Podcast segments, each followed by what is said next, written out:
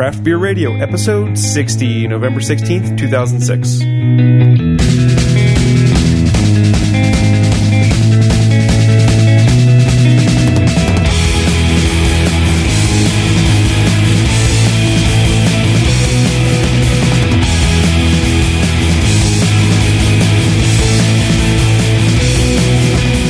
Welcome to Craft Beer Radio, the show dedicated to craft beer and the craft brewing industry. I'm Greg Weiss, And this is Jeff Bear. and this week we're doing. American Sour Ale. Oh, that sounds that sounds interesting. Well, before we get into the beers, let's just go over a slight amount of business. Uh, again, we're going to the Great American Beer Fest if we can manage it. So anything you can um, donate on our website would be appreciated. All that money is going right to our Beer Fest fund. Right. It'll be just like that crappy movie that came out. Uh, we have some recurring. Exactly like that. Yeah, exactly. Except we're not going to Germany. There's several ways on our website you can send us donations. We have some links for some recurring payments, one in four dollars a month. Well, it's two and four dollars now. Yeah, maybe two and four dollars because PayPal, PayPal, the way they do their transaction fees, is taking almost half of the one dollar donation. And there's one-time donations on there, and you can also purchase last year's anniversary DVD, which the link's still up. That's for twenty-five dollars. You get the whole first year of Craft Beer Radio. I think it's on- one through forty-seven. That's probably right. And then there's an extra show on there Yeah, as there's well. a secret episode, some extra content, and you can listen to it on your computer with a DVD player. yeah. Beer Geek Roundtable number two. We uh, last week we had scheduled it for November 29th, and of course the day after I schedule it, I get told that I need to go to Boston for three days for work. Yikes. So we need to push it back a week to December 7th, Pearl Harbor Day. We're going to be doing Beer Geek Roundtable number two. I hope December seventh is okay for me too. I don't know whether I'm ser- I seriously don't know whether it is, but I'll hopefully by the time this goes out, we'll know. Okay, seventh, sixth, somewhere Yeah. around there, or do we have to move it out another week? We may have to move it out another week. All right. Well, if it's destined, it'll happen. Also, Craft Beer Radio Blind. This is the uh, show where Greg and I are going to taste the beers blindfolded, so we won't even know what they look like. Uh, they could be beers we've never had. They could be beers we're pretty familiar with, and see if we can pick them out. Um, so we don't know what beers are coming. We're going to have Rick Sellers from Pacific Brew News organize the beers, and then my wife's going to be the one actual pouring here. We'll have Rick on Skype, and he'll be talking. You know, he'll do the stewardly duties. So if you want to donate a beer, we only need like four or five beers for this thing. If you want to donate a beer to to Rick or to us, there's a link on our site where you can contact contact Rick. He's going to organize the beers to make sure we don't get duplicates or Right. or just really weird bad beers. um, it's probably not going to be too many of those unless you try to send us some Natty Light. I'm I'm you know I'm always kind of interested in the gotcha idea. Well, yeah, gotcha could be you know our self-proclaimed favorite beer. See if we really recognize it, something yeah, like that. That's So- true. That's true. So that's the Beer Geek Roundtable, and that is business. Of course, you can always send us feedback to our email address, beer at craftbeerradio.com. You can check out our forums that we have now on the site. Lots of good conversation on there. Yeah. A lot of great conversation. And we'll get into some of it when we talk about email. And uh, but yeah, check out the forums. There's a lot of good conversation, a lot of interesting stuff going on. And um, yeah, that's pretty much it for Apper Map. Yep. All right. Okay, so we're doing some American sour ales today. We're going to start off with uh, a beer from Jolly Pumpkin Brewing Company. Ah, Jolly Pumpkin. This one is La Roja. It is a 7.2% alcohol by volume. What do they call it? Do they call it anything but uh, wild ale? American wild? Well, see, They say they call it an artisan amber brewed in the Flanders tradition. So okay, uh, it is wow. Jolly Pumpkin's available in a lot of places. Uh, yeah, they're pretty widely distributed. Arizona, Florida, Georgia, Illinois, Indiana, Iowa, Kentucky, Louisiana, Maryland, Massachusetts, Michigan, Minnesota, New Jersey, New York, North Carolina, Ohio, Oregon, Pennsylvania, Vermont, Washington D.C., and let's not forget Wisconsin. Let's see. They say it's got you know unfiltered, unpasteurized, blended from barrels ranging in age from two to ten months. Well, let's talk about what kind of beer this is. In general, right? This is these are all takes off of the Flanders Red. Well, not all of them. The the Russian River is left field. The other Okay. two, I think, are pretty close. They're under the American Wild Ale, but I printed up the uh, the Flanders Red BJCP guide because that's probably the, the one of the closest styles here. So in new Roma, you're going to get complex fruitiness uh, with complementary malt, uh, high high fruitiness reminiscent of black cherries, oranges, plums, or red currants. There could be some vanilla and or chocolate notes. Spicy phenols can be present in low amounts for complexity, and you should get a sour acidic aroma ranging from complementary to intense with no hops. And diacetyl should be minor, if if at all. Flavor pretty this thing is intense fruitiness, common, in, commonly including plum, orange, black cherry, and red currant, just like Greg said previously. Sour acidic character ranges from complementary to intense. Rich, sweet flavors range from complementary to prominent. Generally, as the sour character increases, sweet character blends to more of a background flavor. and vice versa. So you shouldn't get any hops in this either. And it should appear deep red, burgundy to reddish brown in color. I'd say this, this is more along the lines of reddish brown. It's got a little bit of a finger of lacy head. smells wonderful. It smells uh you kind of let's see if I can get this kind of cidery in a way. Um Yeah, it, it it's tart. Um, grapefruit, but but more acidic, like the the acidic side of grapefruit, not the like the hoppy side of grapefruit. you know, we always say hops smell like grapefruit, so maybe grapefruit smells like hops, right? I'm getting almost like you know if you would smell an apple cider, but instead of apple, like cherry, a cherry cider sort of uh, aroma. So you get some alcohol in there, you get a tartness, uh, a little bit of sweetness with that. It's just aroma. So you can imagine what this beer tastes like when you give it a shot. Wow, it's it's the tartness is prominent. I think the tartness and the flavor we're tasting, I'm pretty sure that's acetic acid that we're tasting, Right. as opposed to what we get from lactic acid and some other ones. Acetic acid, um, you may know as vinegar. One of the simplest organic compounds. And it's produced by a strain of yeast that's in here, Right. Brettanomyces. Britannomyces, yeah. This is uh, another strain of yeast that is added. It uh, grows naturally in oak casks. Actually, the only place that they found Britannomyces wild in nature, or not necessarily in nature, but in sawmills, they found in England they found Britannomyces. That's why the Britain is in the name. In sawmills in England, where they were making casks, that's where they found Brett for the first time. Interesting. and uh, they probably found it there after they were making wine and beer with it. But that's where it was found, you know, outside of brewing circles and ferment, well, fermenting circles, I guess. So it's like a wood associated Yeah. yeast. Yep. Brett works best in oak because it needs to breathe as well. So it lives in the wood of the cask and it touches the beer, but it also gets air from the backside. So it needs some air to, to do its thing. If you put it like in a glass carboy, it doesn't work as well.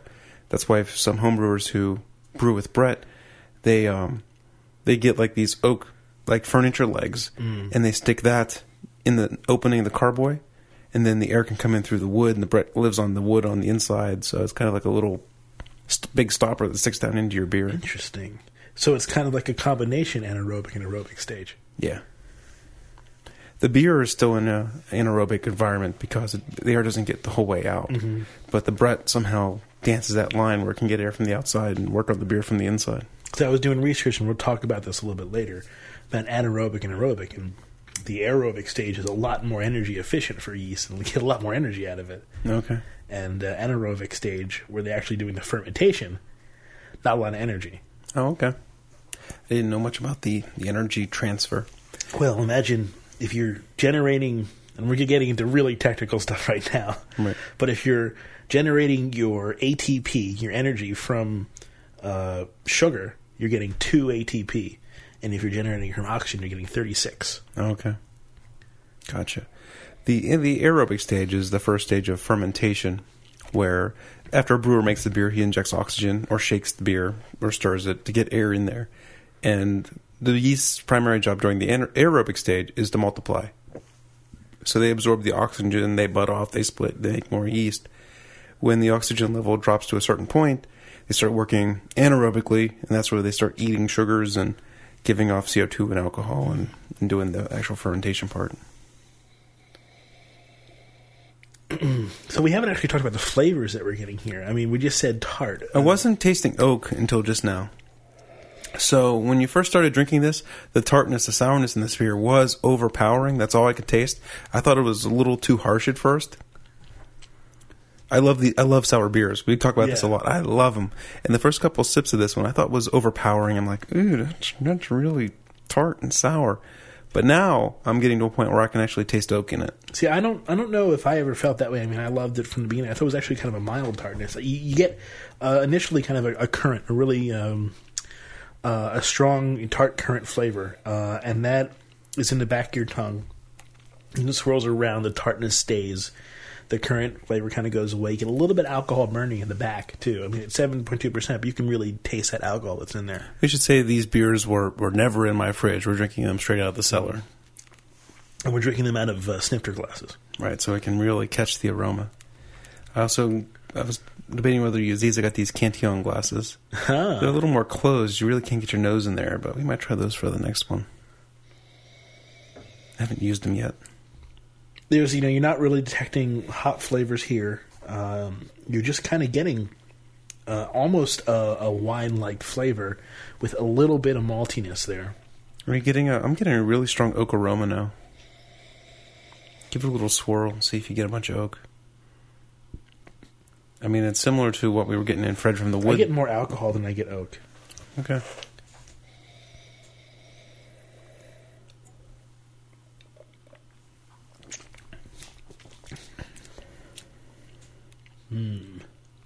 It's very tasty though. Yeah.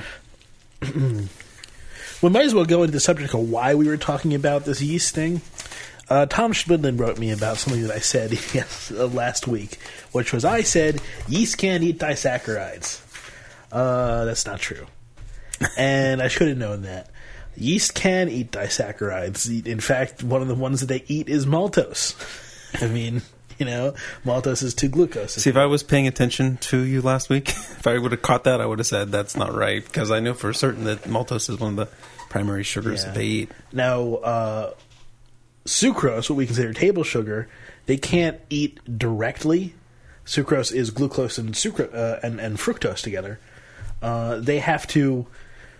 Uh, what is it? They produce um, An enzyme that splits them. an invertase that that splits it, and then they can chew it. So it's kind of like I I said I said to Tom that you know, hey, it's kind of like saying uh, people, you know, we can't eat steak because we have to digest it first. So it's like, so it, it's yeah, it, it was a bad mistake on my part. But let it be said that I did want to get into this. I wanted to say, okay, I made a mistake here, but let's examine why.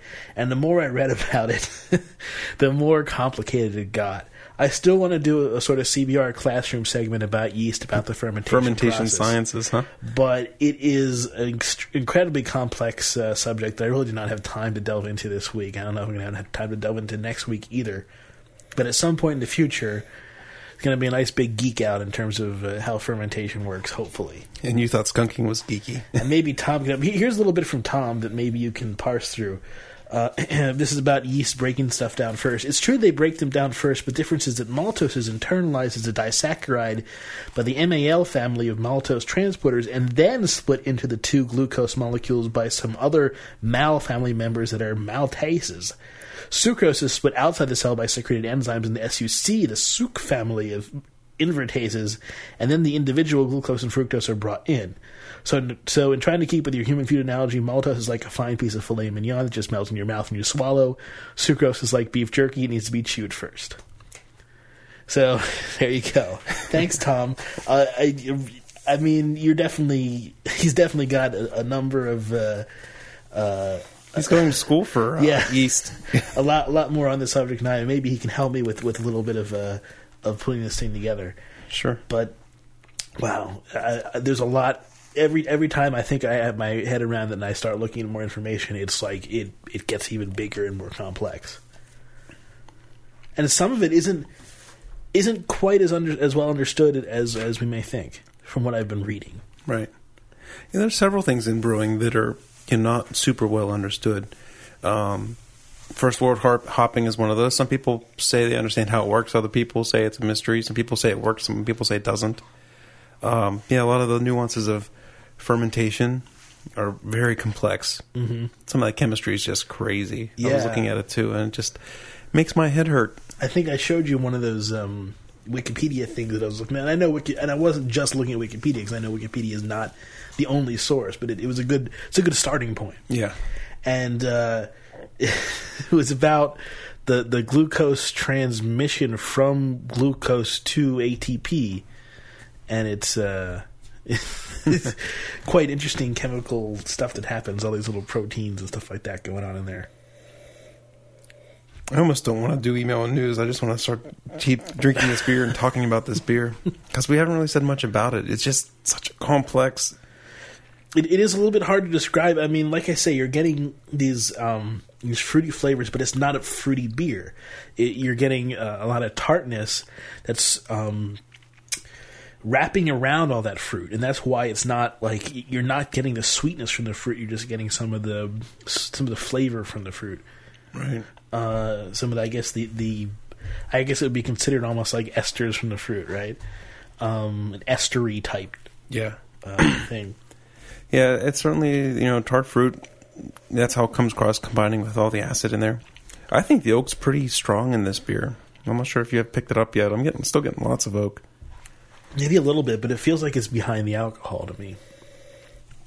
I mean, obviously, I can smell some alcohol too, but man, first aroma is just It's also uh, giving me a lot of the tummy noise. If you know what I'm saying. right. Certainly gives you a pucker in the cheeks, though. Delicious, delicious pucker. Let's mix things up a little bit. Let's go into what beer am I?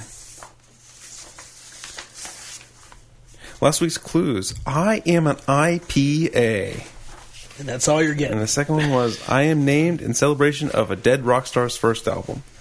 We uh, got a lot of answers. We had one person thought that was an extremely hard question. Yeah. So it just goes to show if you don't like have your head pointed the right way, it could be really tough. And there was someone who came in with a uh, an alternate answer too. the the primary answer is freak out from uh, Lagunitas Brewing Company. It's uh, in honor of Frank Zappa. Mm-hmm. And then the secondary answer, someone actually found a beer called Facelift IPA from Gardner Ale House Beers, and um, apparently the lead singer from Alice in Chains is dead. Ah, So fits the clues. it fits the clues. It works. he couldn't find any. We couldn't find any information whether it was actually in honor of Alice in Chains, but it fits the clues. There was eleven winners. We have uh, David Gorgos from Philadelphia, Tom Schmidlin from Seattle, Andrew Morgan, Jim Z from Connecticut, Bob Diefenbacher from Sudbury or Sudbury, Massachusetts. Scott Watkins from Bonaire, Georgia. Justin from Quincy, Mass. Instead of Justin from Dunlap, as you said last week. His last name's Dunlap, so you said Justin from Oh, Dunlap. well. he is Justin from the Dunlap clan. Uh, Brian Klauser, Chris Norick, Andy Beaton, and Troy C. So let's uh, pick a winner. What do you say? Let's pick a winner. We have 11 of these winners, and the winner is, according to Jeff's super magical script, Big bucks, no whammies. Stop. four. One, two, three. Jim Z from Connecticut. Congratulations.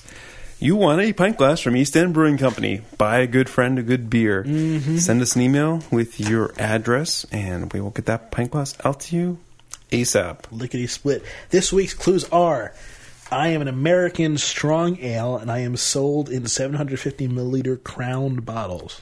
I am made by blending two different beers from two different years in different types of bourbon barrels.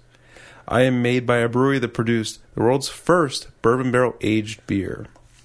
So if you have a guess on this one, send your guess to WBAI at craftbeerradio.com and we will register your entry. Guess a good beer for a good beer glass.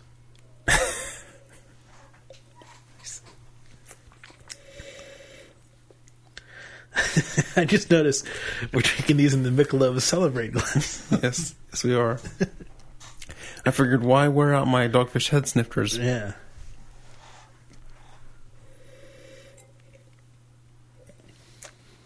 You got a couple chunks of yeast in the bottom of yours. Do I have some in mine? Yep, I do. That's okay. I can manage. Yeah, until the Brett starts eating all the stuff in your belly. Be like that uh, Liefmans Frambozen beer that uh, wreaked havoc on my ice cream. If you're not a fan of sour stuff, I don't think you'd like this. I mean, it it does take some getting used to a sour beer like this. It's, It's um, not quite as sour as a Rodenbach for people who've had that one. The Grand Cru, at least. But the regular still- Rodenbach, it's very similar. I I, mean, it's still got a vinegary flavor to it. I mean, it's, it's got that in there, and if you if that turns you off, if that makes you think, oh, it's gone bad, you're probably not going to like it. I like it. And since it's a big bottle, we got some for the post show. All right. All right, so our next beer, Ooh, I am excited about this one. this is Sanctification from Russian River. It's a 750 milliliter Captain Corked, and let's see, We need to thank the brewer at Russian River for this one. Vinny gave it to me when I was out there for uh, work. thanks, Vinny. This was before it was even on the shelves. Whoa. Pulled it out of his private stock. This is uh, wow, that's a nice sound. This is from Santa Rosa, California. Oh, 50 it's a it's a It's really gusher. gusher. That's two weeks in a row we've had a big gusher. this one was explosive though. this beer, Wow. Okay. Six point two five percent alcohol by volume, fermented with one hundred percent Brettanomyces. yeah. There's there's no Saccharomyces in here. It's all Brett, which is funny because from what I've heard, Brett is really unpredictable Uh-huh. in fermenting it. So, uh, you know, you never know what you're going to get, and well, It- you know, it, it's it doesn't. It's obviously not a Flanders red. I mean, it's it's it's almost pale. In, Yeah, in this one is- like pale pale, slightly cloudy. I think Greg's might be a little cloudier than mine. Yeah. Big, foamy, fluffy, pillowy head, and it smells like a lambic. Lambic, a little bit of uh, of a light malt. Just a bit, but yeah, I mean, you're getting a lot of uh, sourness. Yeah. there. So how's this aroma compare to the last one? Since they're both sour, let's try to figure this out. Well, the last one had some fruity esters in it. It had some. I mean, it wasn't esters because it wasn't from the yeast, but it had some fruity character to it. And this one doesn't really have much fruity character. Like I said, there was a little bit of malt there. Nothing. Nothing else.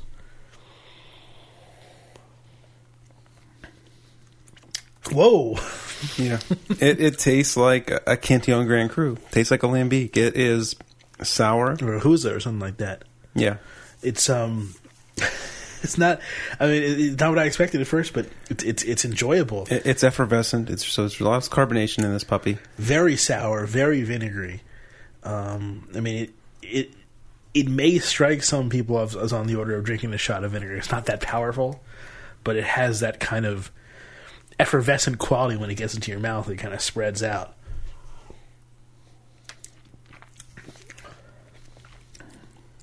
Very very tart. Kind of puckers Oh yeah, Really really, pucker.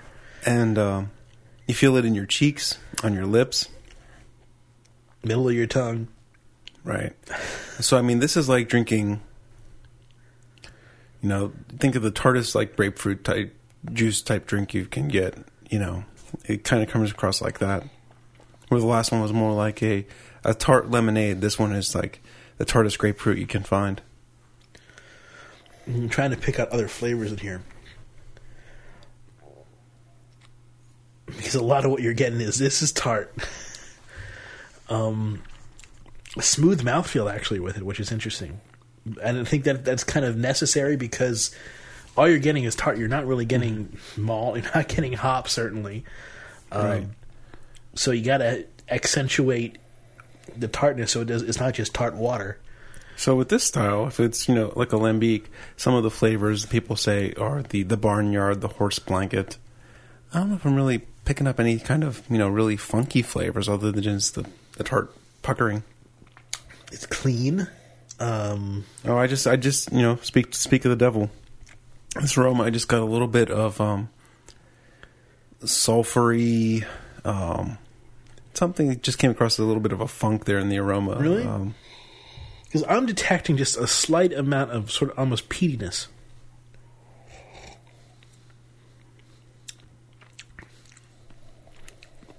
yeah. Um, give it a little swirl. give it the aroma. You're gonna get something a little more sulfury, a little more. Um, Yeah. Uh, what's the Yeah. word I'm looking for? Um, acrid. Mm-hmm. Definitely. I know exactly what you're talking about. Uh, you know, it's not rotten egg sulfury, but it's a little um, barnyard sulfury. Yeah.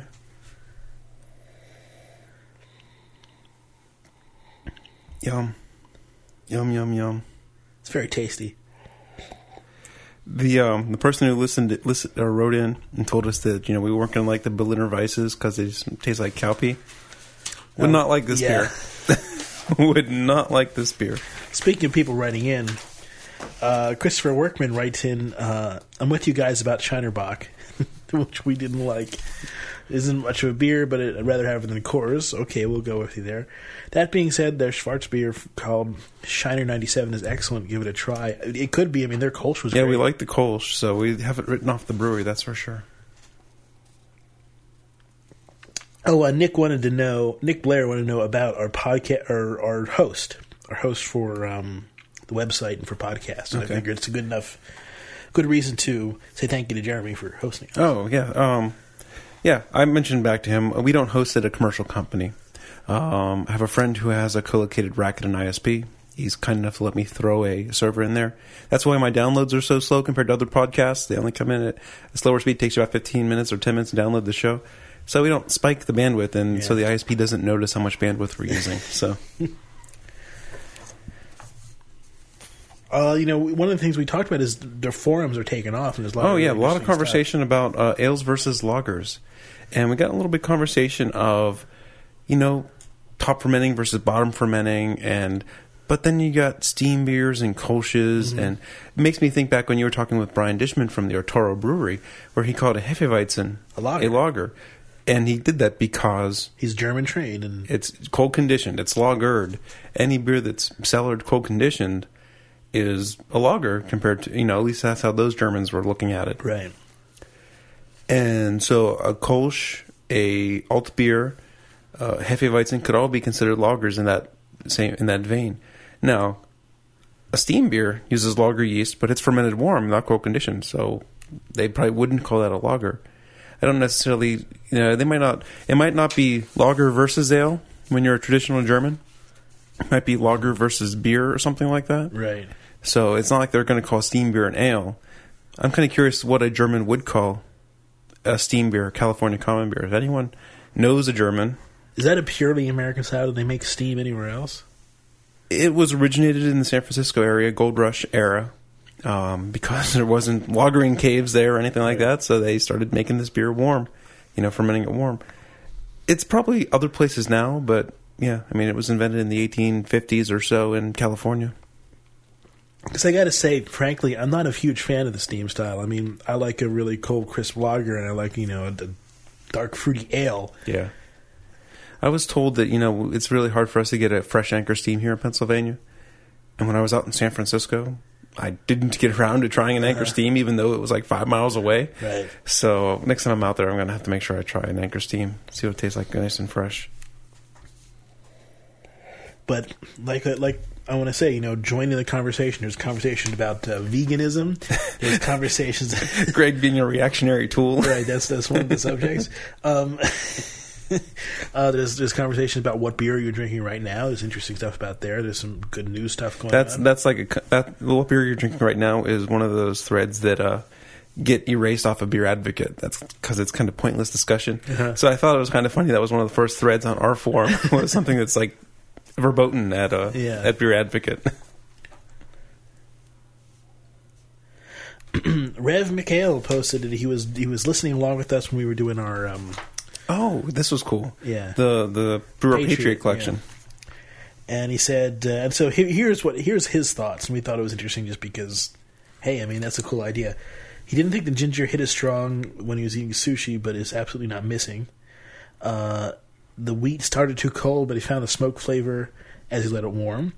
Licorice in the porter was pretty strong. It was a very tasty root beer, and those are pretty good observations. Um, Uh, Tom sent me an email. He was looking for. He just got this Brewer Patriot four pack out in Seattle, and he was looking for the old show so he could do the same thing. So that's kind of cool. Other people are drinking along with the show. It's a it's a good way to do it because other shows we have a whole bunch of disparate beers, and this Mm-hmm. one you can just get a four pack and boom, there you go. Right.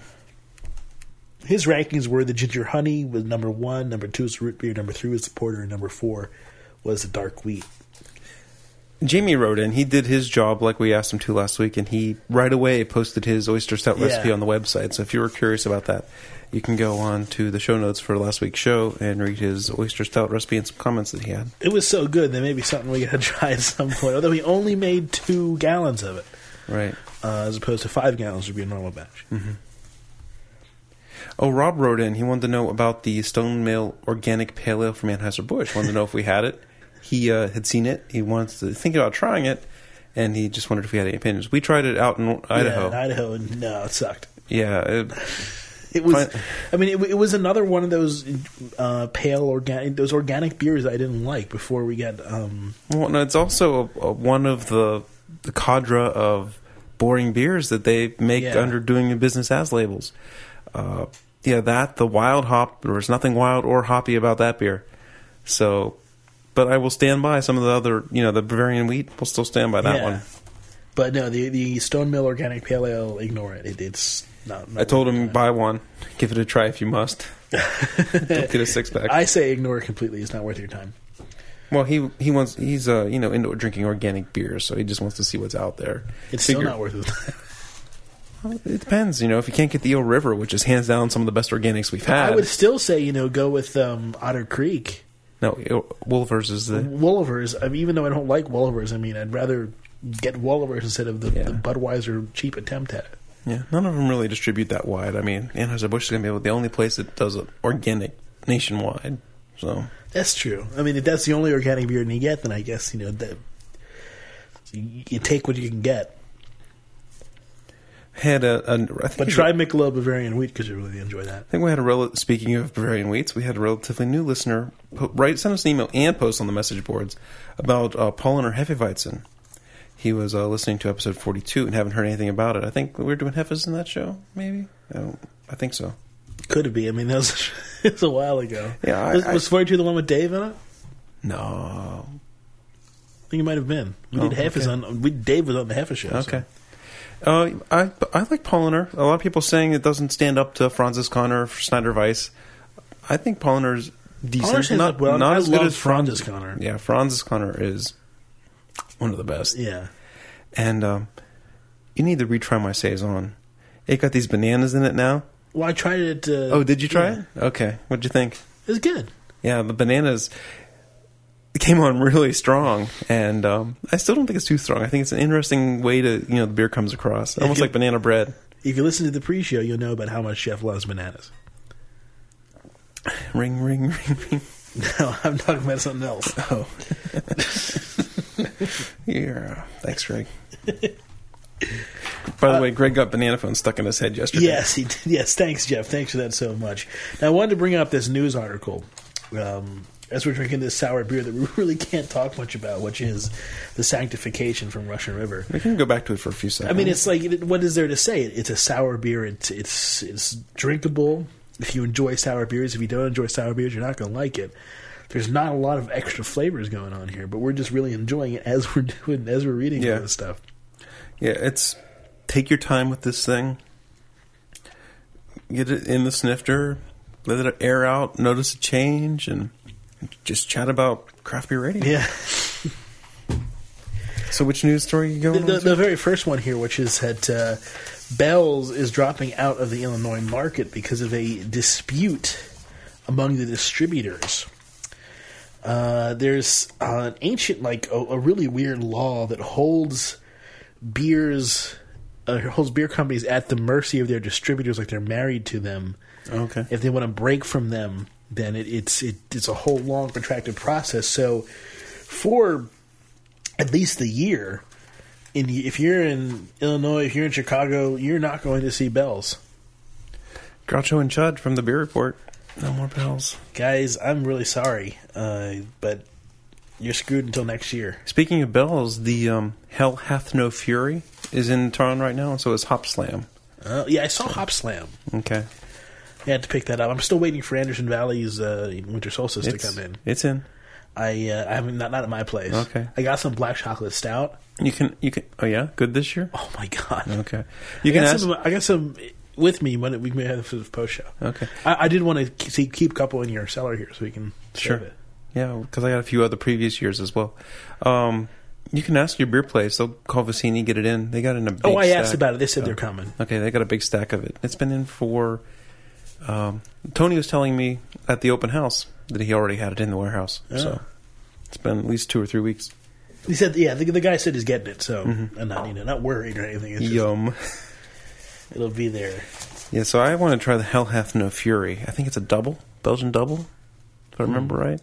And then the Hop Slam, I just just want to post on our comments board just recently that it really wasn't as slamming as he hoped the name like that would be. It's hard because you go into a place like that, and, and in Pennsylvania we have to get cases, and you want to get something that you know you're going to enjoy. So, but you end up going with ones you already have had because you, you know it's nice that we've had this show so we can try some and know what we like Right. and, and get a better idea. But like, there, there's some new stuff that comes out, and I don't know if I want to get a whole case of it or not. Right. Luckily, the best beer store close to me is a bottle shop, so I can just get one. Woohoo. Like, I got a Holy Moses once, Oh, yeah? and uh, I tried one, and I thought it was terrible. I thought it was disgusting, and then I tried another one without decanting it carefully, not to put the yeast in Uh-huh. there, and it was great. Okay, yeah, Holy Moses is a nice wit beer. That's from Great Lakes Brewing Company. I like it. Do not put the yeast in there. Decant it carefully. Big, you put the whole article here from uh, Bell's. Anything else worth saying? No, not really. I mean, Okay. you know, I just I put the whole article because I didn't have much time. Right, okay. running out of there. There's another article here about uh, uh, birds and beers. What Thanksgiving and beer? You know, this Thanksgiving is my first Thanksgiving as a homeowner, right? So I'm cooking dinner for the immediate family. Oh, really? So I went on and got some good recipes. I went on Food Network, found you know some good. Number one must brine your turkey.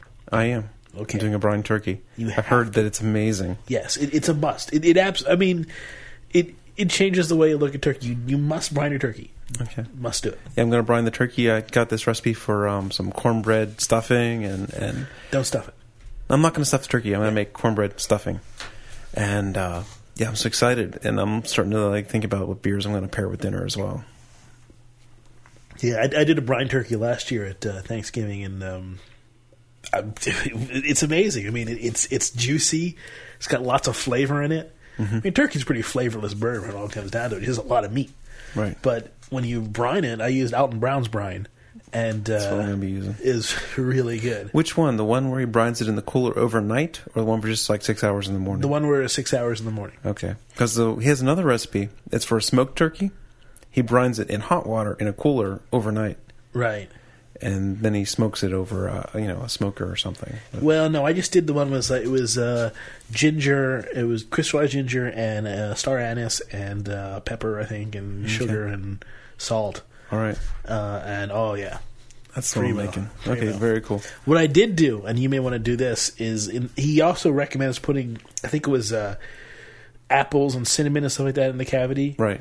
I went instead of that. I figured that would be a little bit too, I don't know, Christmassy. Okay. So I went with um, onions and lemons and you know green onions and leeks and stuff like that to get a little bit of a different right. flavor going through. Yeah, I could see how the apples and the cinnamon might be a little too Christmassy, Yeah. spicy. Yeah. Anyway, in terms of Thanksgiving beers, uh, where was this? Because I was looking at this like, oh, that's an interesting idea. Uh, they recommend a Belgian style beer, or a brown ale, or bière de garde, the French farmhouse style. And says switching uh, beers between dishes also works well. Cream style ales or pale ales can cut through the fat and skin of gravy of the turkey, while sweet doppelbocks can go as salted ham and mashed potatoes, which is a good recommendation there. So, you know, bring beer to your Thanksgiving instead of wine. Some interesting information. I think it's interesting about the the Brettanomyces used in the sanctification. It's a little narrative that uh, Vinny put on his website. Who's afraid of the big bad Brett? Well, I'll tell you who. Winemakers. Because of our close proximity to several hundred wineries, we often get winemakers visiting our brewery. After all, it takes a lot of great beer to takes a lot of great beer to make wine. Because we use 100% Brettanomyces yeast to ferment sanctification, Most winemakers will only smell the glass, and only a very few will venture to taste the beer. They think the Brettanomyces will attach to their clothing and end up in the winery. a simple solution was offered: keep the smudge pot burning outside the door of our brewery so they can burn their clothes when they leave. It was not enough. but that was not, even that's not enough.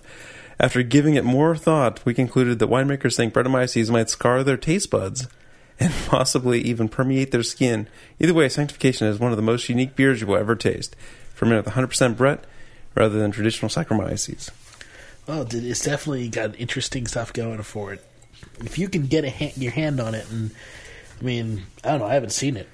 I talked about this when I got back from San Francisco, but I went up to Santa Rosa to go to Russian River with, with Rick Sellers, and uh, we went in there and we talked. He knew the one bartender, so we are talking, and um, they didn't have anything sour on tap, and he Vinny's known for his wild beers. So we asked, "Have anything you can break out for us?" And they're like, "Well, we don't know. Vinny has his private reserve, but let's get." He was at a beer fest, you know, about an hour away or something. So I gave him a call, and yeah, they broke out a bottle of Redemption for us, and. Uh, and then after that, Vinny came into the brew house to talk to me and Rick.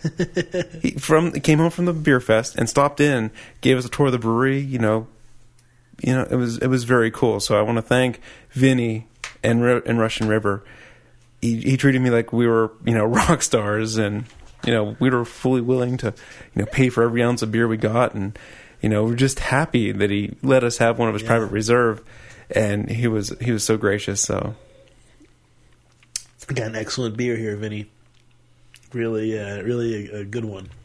That was the sanctification from Russian River. Oh, yeah, that is that's awesome. Our final beer of the night is from New Belgium. La Folie, La Folie, La La, Folie. Folie, F O L I E, six percent alcohol by volume. New Belgium is in Fort Collins, Colorado. They make approximately 300,000 barrels a year. It's probably one of the most famous American wild ales. It is Cajun Court, uh, 750 milliliters. Rate beers availability list gives in Arkansas, California, Colorado, Michigan, Missouri, or Missouri, Washington, and Wyoming. This, yeah, just so everyone knows every time Greg reads off the availability, it was the information that I got from the ratebeer.com website. Like if you go to different beer store brewery, you're going to get different states. So I just kind of try to, to ballpark it and.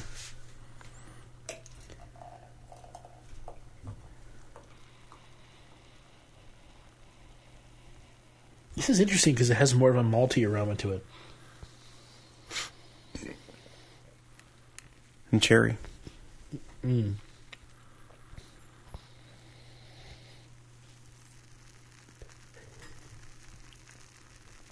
Listen to that. This one doesn't smell as tart as the other two. This one smells more sweet. Well, give it another smell. There's a little bit of tartness there, but I mean, it's the least tart aroma wise. It's the darkest, also. I mean, it's a dark red. Um, Pour pretty clear. Very clear, yeah, for what it is. I'm getting a lot of cherry or, or raspberry or something like that in the aroma. Something along those maybe, lines. Maybe a currant. Not, not as intimate with the smell of currant.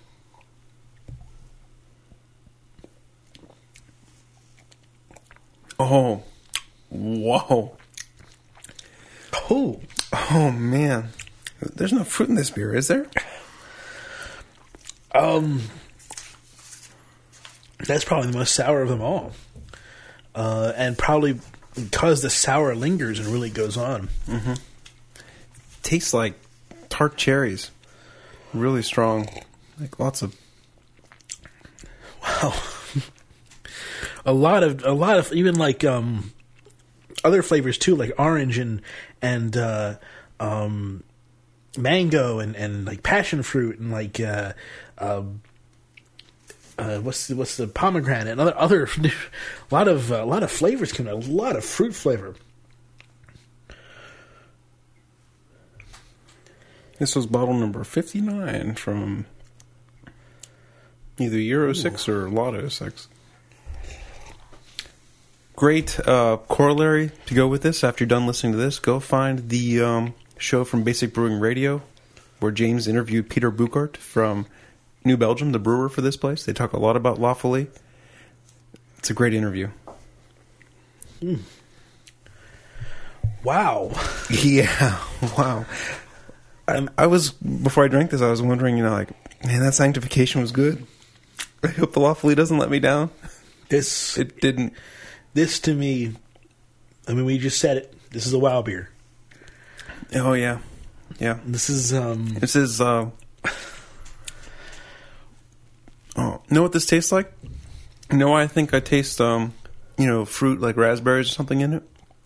It's very, very reminiscent to the um, the raspberry tart that I had from New Glarus, which was more raspberry than this.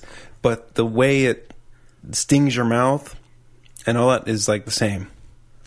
Oh man, it's just it's messing with my saliva glands. It's like making them like squirt out all over. I mean, like I was talking to you and the aftertaste there, and it's stinging the top of my mouth, and then I feel under my tongue just like them working overtime, just making saliva. Wow. It's, it's just got it's so much fruit flavor to it, and it just carries. Mm-hmm. Man, I am very impressed with this beer. this is one of the best beers I've ever had. This is wow. This is a complex, challenging beer. This is not a beer for neophytes, but it is something to behold.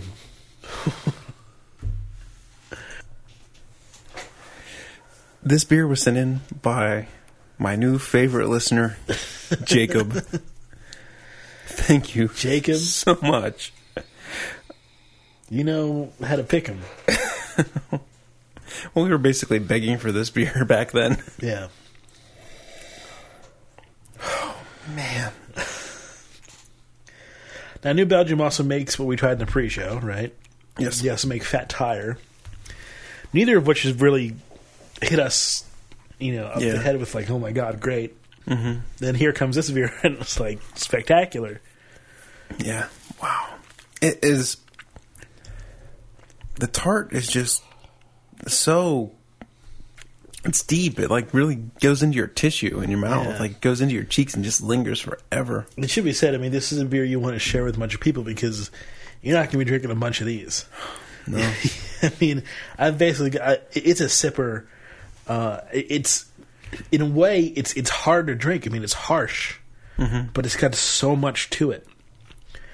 Um, and you know, some people will say, "Well, hey, you don't like Stone? That has so much to it." But this is like this is a different kind of so much to it. This is, I mean, I just don't like stickiness. I love sourness, and I love how this just punches through in so many different ways, and it's got all that fruit flavor too.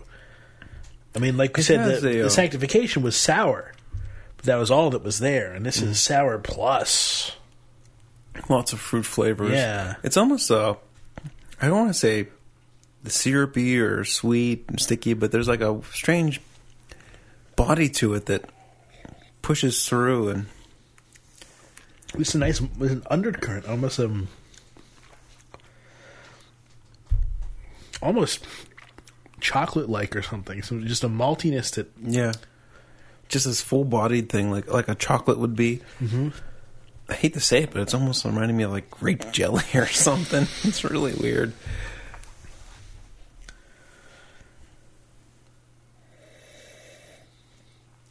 Man, awesome. Got any other content to go over here? we got a couple more emails.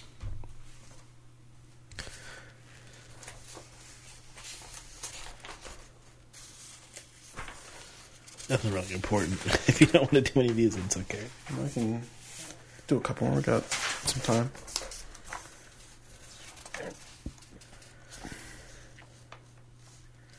Drew um, says that was really difficult. What beer am I that we had? I would thought it would have been even more difficult if it was just I'm an IPA. But then again, all Every the answer answers would would be have right. yeah, all the answers would have been right. Uh, uh, wondered he wondered if, if we could start putting the clues to, to what beer am I up on the website. What do you think, Jeff?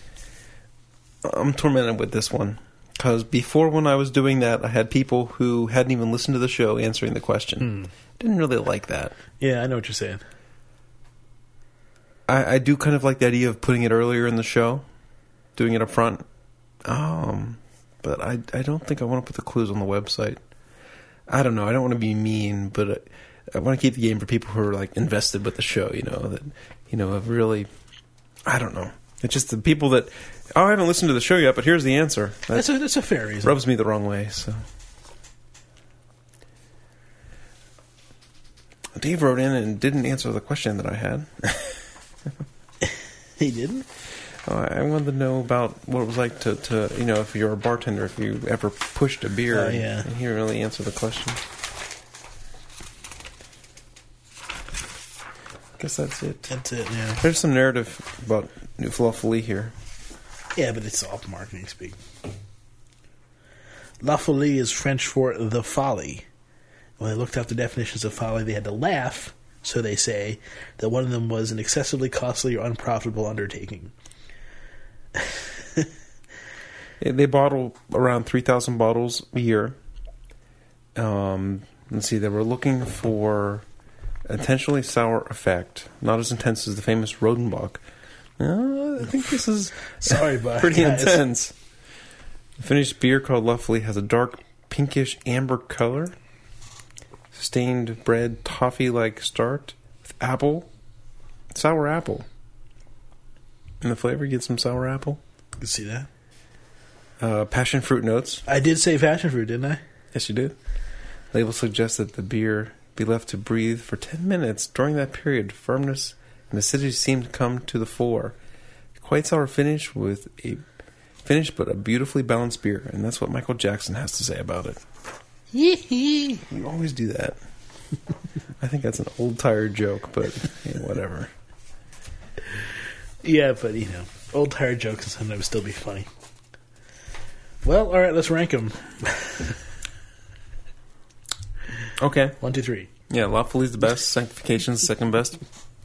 La Roja was Roja was a very worthy beer, the most oak flavored of these beers. But for puckerheads like Greg and I, it just wasn't there. But uh, but we're not going to let any of these bottles. Uh, we're not going to leave the studio with any of these bottles being undry. Well, he may leave the studio, but only right next door. Right, right. Got to go watch The Office. but that's it for Craft Beer Radio. Thank you for listening. I don't know if we're going to do a show next week. Okay, means the world for us. We're not might not do a show next week, and then, but yeah, next week will be Thanksgiving, and then the week after is when I'm going to be in Boston. I We may be able to do a show in the beginning of the week or something. Yeah, we can try to mix around. Maybe even do a Saturday show. I was thinking we could do a Saturday show where like we uh, do like eight hours of craft beer radio. Break it up into a couple shows. and just get those out, out of the way so he doesn't wait Just for a just month. just go through and just tear up the cellar. And tear ourselves up while we're at it. I don't know. I, I, I let next week is going to be really busy for me. I'm not the talking entire about week. I'm not talking about you know anytime soon, but down the road, It's possible. CBR marathon. What's the download an eight-hour show? That's why we just break it up into small bite-sized segments. Right. right. All right, so send us an email, beer at craftbeerradio.com. And if you ever see a bottle of La Folie on the shelf Buy it. and you're not going to buy it for yourself, buy it for me. Don't forget about me either.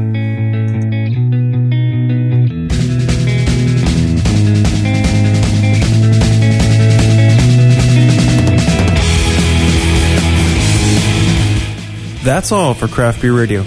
You can send us feedback to beer at craftbeerradio.com and feel free to send us an audio comment in MP3. The opening and closing music was Out of Towners from the band Saint Dragon and was found on the Podsafe Music Network, music.podshow.com. Craft Beer Radio is released under the Creative Commons license. Check out craftbeerradio.com for more information.